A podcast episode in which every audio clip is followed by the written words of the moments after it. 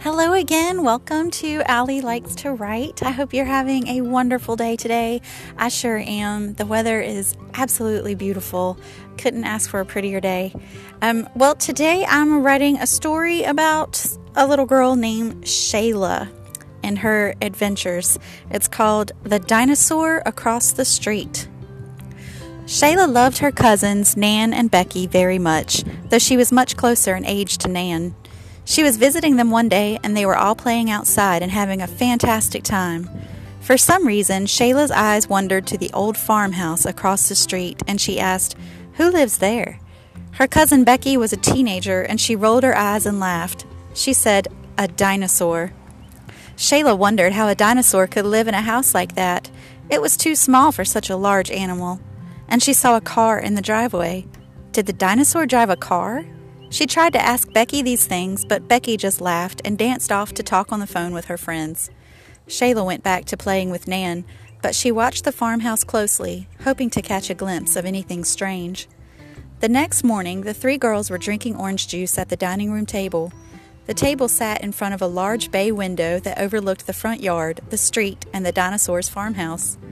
Shayla stared hard. She watched the house all through breakfast, and finally, she saw a curtain move.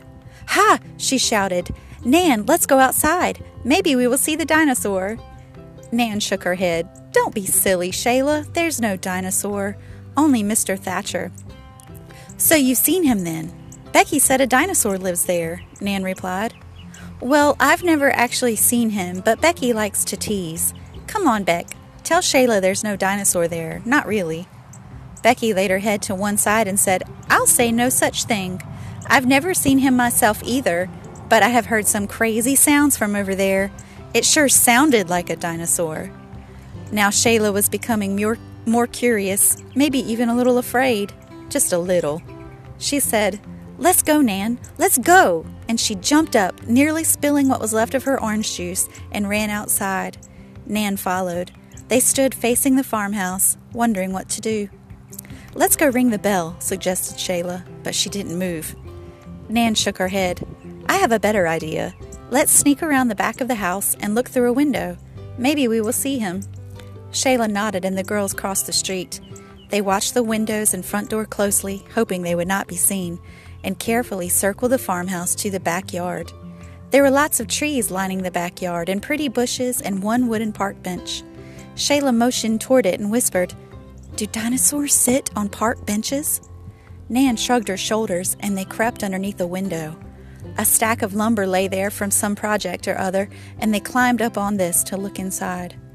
Mouthing the words to each other, one, two, three, they both rose their eyes above the windowsill and peeked in. They didn't see anything because the blinds were down, but they sure could hear something. There was a shrieking and moaning and roaring in a rhythmic pattern, and it sounded like every T Rex they'd ever heard on TV. The girls screamed and were so afraid that they bumped into each other trying to run away, and they knocked over the stack of lumber under their feet. They fell to the ground and scrambled up, but before they could stand, they heard a roar at the window. The blinds were yanked all the way up, and a gruff, angry face looked out. But it was not the face of a dinosaur at all. It was Mr. Thatcher. He raised the window and said, Oh, girls, you startled me. I was taking a nap and you woke me. What's all this sneaking around? Shayla and Nan were both so surprised and shaken that it took a moment for Shayla to respond. We, we, we're sorry, sir. We thought you were a dinosaur.